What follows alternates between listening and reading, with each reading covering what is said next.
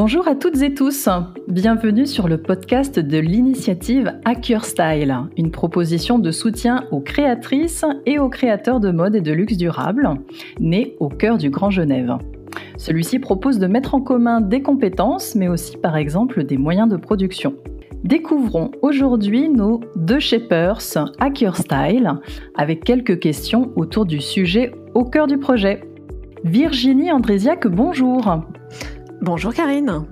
Vous avez une expérience de 14 ans dans le secteur du luxe, 8 ans dans euh, le e-commerce et aujourd'hui vous hybridez vos compétences dans une offre de service de coach professionnel. Marie Chassot, bonjour. Bonjour Karine. Vous avez 15 ans d'expérience dans le secteur de l'horlogerie-joaillerie, notamment au sein d'un grand groupe suisse. Vous avez co-créé en mode intrapreneurial une marque intégrant les enjeux de circularité et vous développez aujourd'hui une offre d'accompagnement au service de comportements de production et de consommation plus durables. C'est ça, tout à fait. Alors la première question que j'aimerais euh, vous poser à toutes les deux, c'est eh bien euh, comment euh, durant votre carrière vous avez pu voir la manière dont concrètement l'industrie du luxe a intégré les questions de durabilité? Virginie. Alors moi, euh, depuis une vingtaine d'années, j'observe que l'industrie euh, du luxe intègre les enjeux de durabilité et en parle plus ou moins au niveau de sa communication institutionnelle. Ça se traduit par exemple au sein d'une belle marque, euh, une belle marque que je ne citerai pas et pour laquelle j'ai travaillé pendant neuf ans, par une analyse fine de l'ensemble du circuit de distribution et de vente d'un produit. Donc que ce soit de sa conception à sa commercialisation. Donc euh, un exemple concret, euh, il existe un département euh, dédié avec des auditeurs qui remontent les filières d'approvisionnement et de fabrication des matières premières qui rendent la confection des produits de, cette marque en, question. Donc l'objectif, hein, c'est de s'assurer que à chaque étape de la filière, vraiment de l'aval à l'amont, il y a une prise en compte de la problématique de durabilité. On s'intéresse donc à l'intégration de tout un cahier des charges, de contraintes qui garantissent la durabilité du produit euh, et de son process de, production. Hein. Donc ça amène la marque à aller jusqu'à observer et enquêter sur les conditions de travail euh, euh, chez tel sous-traitant ou chez tel fournisseur pour s'assurer par exemple qu'il n'y a pas de travail dissimulé des enfants ou de travailleurs illégaux, que les normes de sécurité qui sont euh, demandées par la marque sont bien respectées. Euh, donc parfois même, on observe que euh, une marque va racheter des unités de production ou même des entreprises locales. je pense à des, des, des, entreprises de cultivation, de culture, pardon, de, de, de champs de, de telle ou telle matière. Et, et, par exemple, hein, en décembre 2018, on a vu que Chanel a pris cette décision, deux décisions vraiment décisives interdire l'utilisation euh, de peaux exotiques pour garantir euh, l'approvisionnement éthique.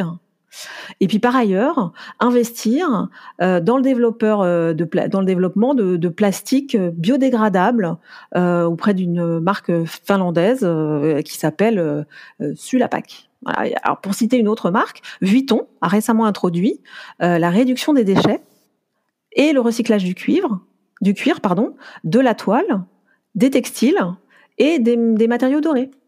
Voilà. Donc bon, on va pas se leurrer. Hein, euh, L'activité de la marque profite largement de cet investissement, euh, mais euh, ça permet aussi le maintien d'emploi dans le respect de valeurs, de responsabilité sociétale de, de l'entreprise. Merci Virginie. Alors Marie, de manière tout à fait complémentaire à, Virginie, vous, vous avez pu vivre une expérience d'intrapreneuriat plus durable. Alors, qu'est-ce que, comment est-ce que ça s'est passé? Est-ce que vous pouvez nous en dire un petit peu plus? Oui, en effet, Karine, j'ai eu beaucoup de chance euh, de participer à euh, une aventure incroyable euh, qui, est, qui était celle de créer une nouvelle marque de, de montres au sein d'un grand groupe en intrapreneuriat. et cette marque a exploré et, s'est inspirée de, des principes de développement durable, d'économie circulaire, notamment par exemple au niveau de la conception des produits, avec le principe de modularité, où on, on a vraiment longuement étudié comment est-ce qu'on pouvait assembler et désassembler au mieux, le plus facilement possible, afin de favoriser la recyclabilité euh, et la circularité, mais aussi le choix des matériaux, puisque hum, dans l'horlogerie traditionnelle, la majorité des montres qui ne sont pas équipées de bracelets métal, mais qui sont équipées de bracelets euh, de bracelets souples euh, le son avec du cuir ou de l'alligator. Et donc le parti pris ici était de dire non on, renonce au cuir à l'alligator. On ne propose que des bracelets en matière naturelle pour équiper nos montres parce qu'on considère en effet que le cuir euh, la production du cuir a un impact important sur la planète. On a aussi beaucoup étudié le packaging puisqu'on l'a on a essayé de vraiment de le réduire au, minimum. En tant que, que marque e-commerce évidemment c'était ça restait mais on a vraiment voulu le transformer, le réduire au minimum en papier recyclé. Euh, afin que afin que l'impact soit le moins important possible. Mais euh, également, euh, on a on a vraiment souhaité réduire au minimum la création de stocks on a aussi créé des partenariats avec des ONG, donc il s'agissait de, euh, d'utiliser une partie de, de, nos bénéfices pour, euh, euh, pour supporter des, des, ONG qui œuvrent en faveur de, de l'environnement, de la, de la biodiversité, et pour vraiment donc créer des écosystèmes qui ont du sens et, et, vraiment créer cette, cette circularité économique. des projets comme, comme celui-ci qui sont vraiment très disruptifs et très innovants, en particulier au sein de, d'un écosystème comme celui de l'horlogerie, qui est, qui est une industrie assez, euh, assez traditionnelle, euh, assez conservatrice. Et, en effet quand on observe un petit peu plus largement euh, euh l'industrie du luxe c'est vrai que l'horlogerie n'est pas euh, n'est pas une pionnière en termes de, développement durable et de prise de conscience et d'application de, mesures. Euh, et, c'est vrai que euh, c'est il y a un élément qui est vraiment qui est vraiment très important pour que euh, ce genre de projet puisse euh, s'inscrire dans le temps et puisse survivre, et plus largement pour qu'on parvienne euh, à opérer cette transition vers plus de responsabilité au sein des entreprises, pas uniquement dans le luxe, mais vraiment de manière totalement transversale. Transversale, il y a un facteur de succès qui est indispensable, et il s'agit de la culture d'entreprise et de la mentalité, qui est un qui est un, élément à ne, à ne surtout pas négliger parce qu'il est vraiment indispensable que une prise de conscience se fasse à tous les niveaux de l'entreprise. Euh, et, euh, et, dans notre cas, c'est vrai que les impératifs du groupe étaient plutôt court-termistes euh, et concentrés sur, euh, sur un retour sur, sur investissement immédiat. Donc c'est ce qui m'a fait prendre la décision de, de poursuivre des projets personnels euh, parce que cette expérience m'aura révélé que, que j'avais une mission qui était celle de vraiment contribuer au changement et, et, et contribuer à cette transition qui est, qui est nécessaire, ce changement de paradigme vers vers une façon de, de, faire, de faire du business et d'opérer nos entreprises euh, plus responsables. D'accord. Donc c'est intéressant votre témoignage parce qu'on voit qu'effectivement cette entreprise a voulu expérimenter euh, de nouvelles euh, formes de, projets plus durables et puis finalement compte tenu d'enjeux économiques, stratégiques, eh bien ces euh, projets-là eh bien rentraient en, contradiction avec euh, avec certains critères. Mais en tout cas, voilà, ça vous a permis euh, de d'expérimenter vous-même et puis de de réorienter votre parcours. Donc, ce qui m'amène sur la deuxième question. de votre point de vue, comment le secteur progresse-t-il réellement aujourd'hui dans cette intégration des enjeux écologiques? Et est-ce que les clients euh, ne ferait-il pas un peu de aussi de leur côté de, résistance par rapport à peut-être d'anciennes représentations euh, du luxe, de la mode? Qu'en pensez-vous, Virginie? Pour répondre à votre question et pour rebondir aussi sur, euh, sur ce que disait Marie, les acteurs du secteur du luxe, ils n'ont pas d'autre choix que d'intégrer ces enjeux. Mais comme le disait très bien Marie, euh, c'est un vrai changement de mentalité.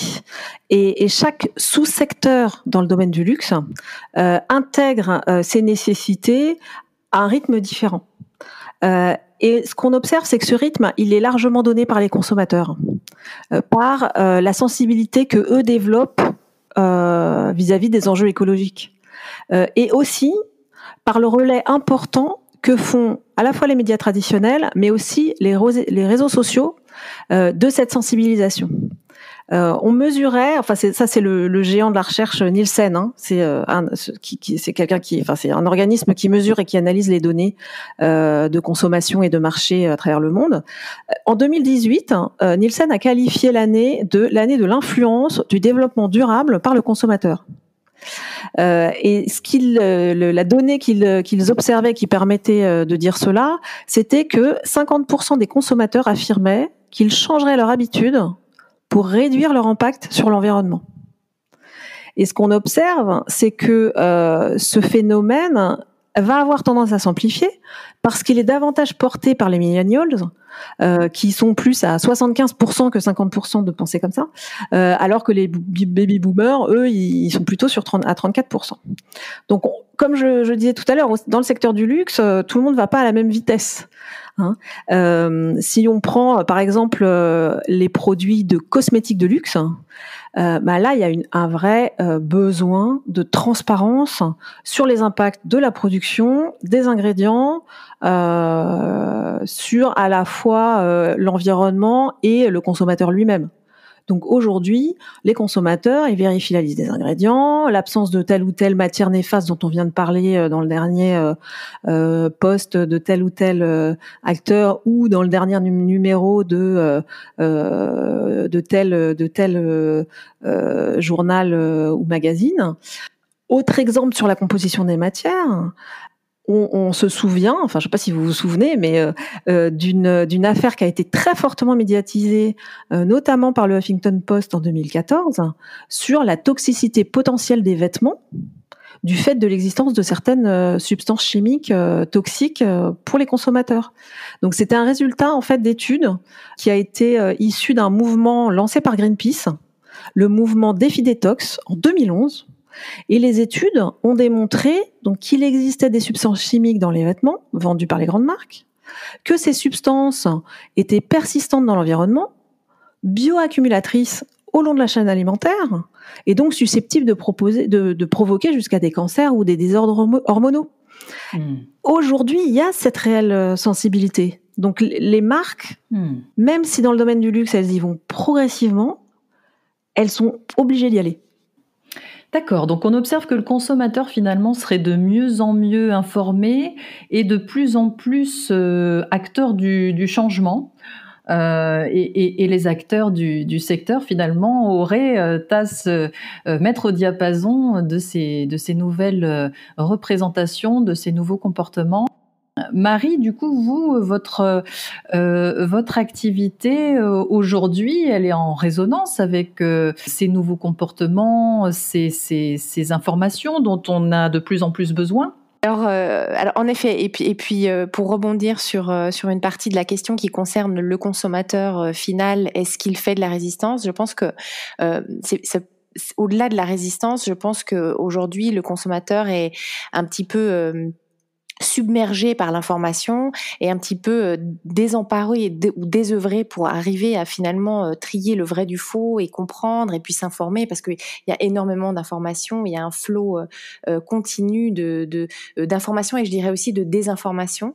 Et donc plus que de la résistance, c'est plus comment est-ce que est-ce qu'on peut accompagner les gens qui ont conscience qu'il faut qu'il faut évoluer, il faut qu'il faut changer leur comportement et comment est-ce qu'on peut les accompagner pour leur faciliter un petit peu les choses et puis pour ça que euh, qu'on arrive à, à finalement à, à, faire en sorte que le plus le plus grand nombre euh, adopte adopte des pratiques un petit peu plus responsables. Et en effet, euh, l'activité que que je que je développe est vraiment axée sur euh, l'accompagnement dans, dans tous les aspects de, de la vie d'une de, personne euh, pour vers un vers un lifestyle, vers un style de vie euh, plus responsable, en donnant des solutions concrètes, en donnant des exemples et, et de manière positive et optimiste et, et pas culpabilisante parce que ça c'est un autre aspect aussi des, choses. Je pense qu'il faut qu'on soit un peu plus bienveillant et un petit peu plus euh, optimiste dans la façon qu'on a d'accompagner les gens.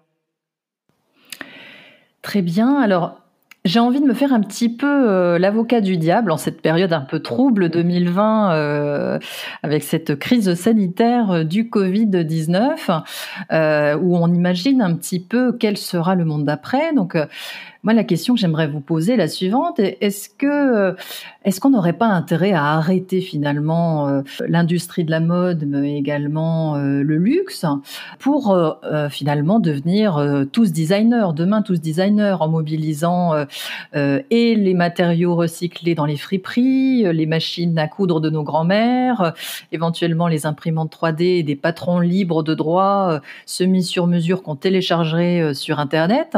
Est-ce que c'est quelque chose qui vous semble, qui vous semble envisageable Alors, euh, je, vais vous répondre euh, d'abord que euh, effectivement, il y a la classique opposition entre luxe et durabilité. Après, oui, c'est vrai, avec le Covid et le premier confinement notamment, je prends l'exemple de la France, bah, le marché des machines à coudre a bondi de 40% en 2020. Même avant la fin 2020, on sait dire ça. C'est vrai qu'on a tous envie de faire euh, sa, garde-robe, mais est-ce qu'on en a la capacité? Déjà, est-ce qu'on en a la vocation? Est-ce qu'on a les compétences? Euh, Il faut derrière là, derrière ça, une des technicités, des compétences qui ont été développées pendant des années par l'apprentissage et l'expérience et qui ont créé une valeur ajoutée euh, à toute pièce qui a été créée par un artiste et un artisan. Donc, on n'est pas tous possesseurs de ces compétences-là. Et, ce sont bien euh, les, petites mains et les grands créateurs euh, de l'industrie de la mode euh, et du luxe qui permettent de faire ça, si on reste sur l'aspect vestimentaire. après, au-delà de ça, au-delà des, qualités, des compétences et de l'envie qui sont nécessaires pour réaliser, donc par exemple ses propres vêtements, n'oublions pas ce que nous apporte un produit qui est issu de la mode, et encore plus un produit qui est issu de la mode de luxe. Hein. Euh, il nous fait rêver, ce produit, cette création. Elle résulte d'un processus créatif euh, qui naît euh, au premier trait de crayon du designer ou de la designeuse, qui s'épanouit entièrement quand la touche finale est apportée par la couturière. Je dis couturière parce que c'est majoritairement des femmes. À travers ça, ce produit va passer par la maturation du savoir-faire, par exemple de l'artisan qui aura confectionné le tissu c'est là qu'on retrouve d'ailleurs hein, euh, euh, l'étymologie commune aux mots artisan et art, qui, sont tous les deux issus du latin artis. L'artisan, euh, le créateur, artisan, fabrique de l'art. Hein, et, donc la mode et le luxe, euh, qui sont euh, derrière, lesquels on va trouver les métiers d'art, euh, les, savoir-faire artisanaux, ils sont extrêmement précieux. Ce sont eux aussi qui vont fasciner nos cultures. Alors la question qu'on se pose, qui revient à se demander si on a besoin d'art, de création, de rêve, bah, moi je réponds oui. Je réponds oui, clairement, parce que la société ne peut pas se passer de ça. Euh, maintenant, euh, il n'en est pas moins que les attentes des clients euh, vont changer par rapport à ça. Et je dirais que c'est aux designers, aux créateurs, que ce soit de, de bijouterie, de vêtements ou de maroquinerie, de relever le défi d'une mode toujours plus créative, toujours plus innovante, disruptive, comme le disait Marie, et qui intègre ces problématiques de durabilité, de respect de l'environnement et des individus. Euh, maintenant, euh, la créativité est toujours née euh, de la contrainte, et donc les bons créateurs, les bonnes créatrices, elles sont galvanisées, ils sont galvanisés par elles. Donc finalement, plus que jamais, en cette période de Covid-19, eh bien, la mode, de luxe participe du processus d'innovation, du processus artistique, du processus euh, euh, culturel.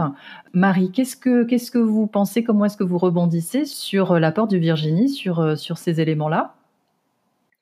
Alors oui, pour, pour aller euh, tout à fait dans, dans le sens de ce que vient d'expliquer de, Virginie, euh, je pense qu'au contraire, euh, il ne faut pas tout arrêter, mais je pense en revanche qu'il y a une nécessité de se remettre en question et que le, secteur du luxe, comme d'autres secteurs, ont une responsabilité de, de se transformer et d'intégrer euh, les, les, problématiques euh, que l'on que l'on rencontre aujourd'hui, les problématiques environnementales, les problématiques d'impact euh, dans leur dans leur façon d'opérer leur business et dans leur dans leur ADN, dans leur mission, et que et que bien au contraire, si on devait tout arrêter, se pose la question euh, de, la, de la croissance et de la décroissance, c'est-à-dire euh, si on ne génère plus de profit, si une entreprise ne génère plus de profit, comment est-ce qu'on peut euh, s'assurer que on peut, on peut créer euh, une, une, forme de circularité, réinvestir de l'argent pour euh, pour des euh, pour de l'innovation, réinvestir de l'argent pour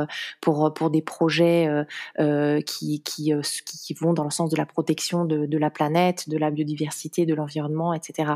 Et, et, je pense que ça c'est fondamental cette notion de dire il n'y a pas de le business et l'écologie ne sont pas antinomiques et que bien au contraire le, les entreprises peuvent être une, une, une force positive pour faire évoluer euh, le, la société et la façon dont on voit, euh, le, dont on voit le, rôle aussi des entreprises et du business. Oui, donc finalement, on voit que tout l'enjeu, euh, il est dans comment est-ce qu'on va transformer les différents secteurs d'activité pour bah, faire en sorte qu'à l'avenir, l'économie rime avec plus de responsabilité et plus de durabilité peut-être. Exactement. Tout à fait. Merci euh, infiniment à nos deux euh, shapers. Retrouvez Style sur le site www.hackyourstyle.com et contribuez à la transformation d'un secteur d'activité sur votre territoire.